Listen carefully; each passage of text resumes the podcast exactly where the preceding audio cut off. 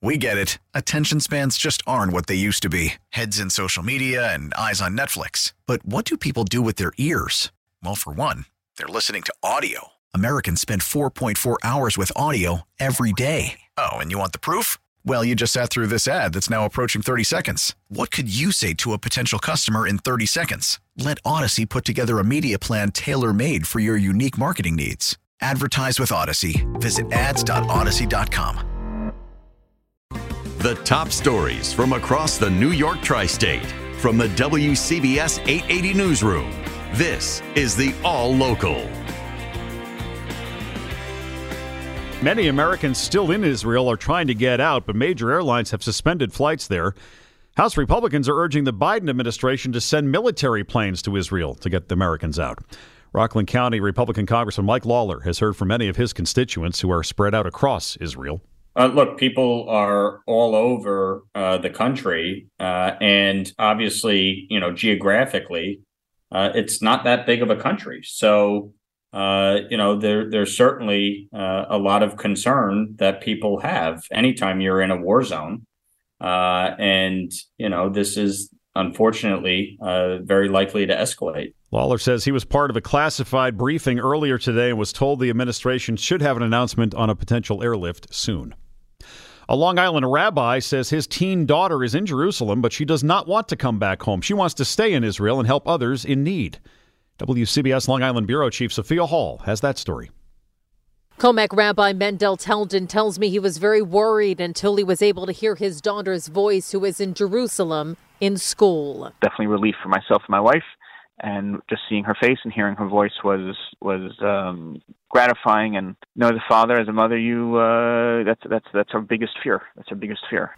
The 18 year old named Hanshi decided to help those in need. She went today to, to give blood, and she's she's donated blood today. She said there was a tremendously long line of people giving blood. She is volunteering at the hospital. Many of the medical staff were a part of the reserves, and therefore they were called to the front lines. So they're short staffed, and she went to the children's unit to be able to volunteer there and give and give uh, any of the help that's needed. The rabbi has a 17 year old son who is also planning to go back to school in Israel in the future. In Suffolk County, Sophia Hall, WCBS 880 News. A monument was dedicated today in Greenwich Village to the 146 garment workers who died in 1911 in the Triangle Shirtwaist Factory fire.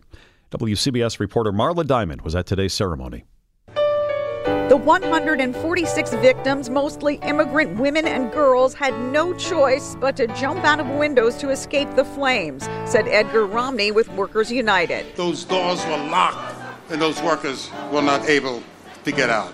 The tragedy changed workplace safety rules and sparked the modern labor movement. Governor Hochul and acting U.S. Labor Secretary Julie Su attended the dedication. The memorial is a reminder of how bad it can be when we don't protect workers' rights and we don't listen to workers who complain about working conditions, but also about what is possible. It replaces a small plaque on the building on Washington Place, now owned by NYU. In Greenwich Village, Marla Diamond, WCBS 880 News.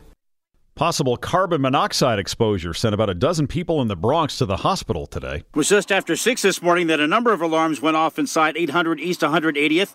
Calls then went to 911 about some residents of this nine story building feeling nauseous and dizzy. At least 13 people were told had to be transported to the hospital, suspicion of carbon monoxide poisoning.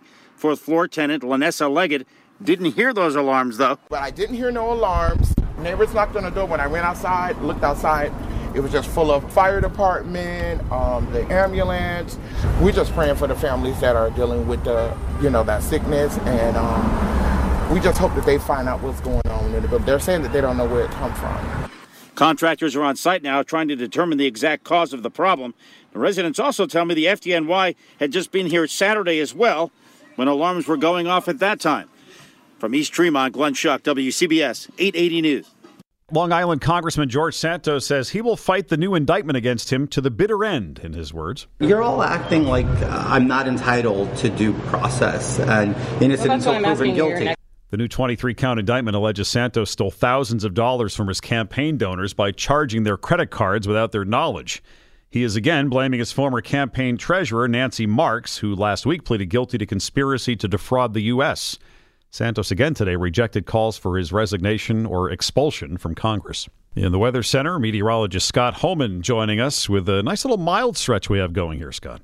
Yeah, it will continue at least for the next day or so. We're looking at a pleasant evening, then a mainly clear sky the rest of tonight. Low 54 in the city, most suburbs dropping into the 40s. Another nice day tomorrow, sunshine, some clouds, high 69. Then Friday still mild with some sun, high 65. Then rain arrives late Friday night and a pretty uh, damp start to the weekend. Periods of rain, windy and chilly, high near 60. Rain could be heavy enough to bring flooding to some areas. Currently, temperatures range from 65 in Islip to 70 in Flushing, 66 in Midtown, with a low of 54. Thanks, Scott. Stay informed. Stay connected. Subscribe to the WCBS 880 All Local at WCBS880.com or wherever you listen to podcasts. We get it. Attention spans just aren't what they used to be heads in social media and eyes on Netflix. But what do people do with their ears? Well, for one, they're listening to audio. Americans spend 4.4 hours with audio every day. Oh, and you want the proof? Well, you just sat through this ad that's now approaching 30 seconds. What could you say to a potential customer in 30 seconds? Let Audacy put together a media plan tailor made for your unique marketing needs. Advertise with Audacy. Visit ads.audacy.com.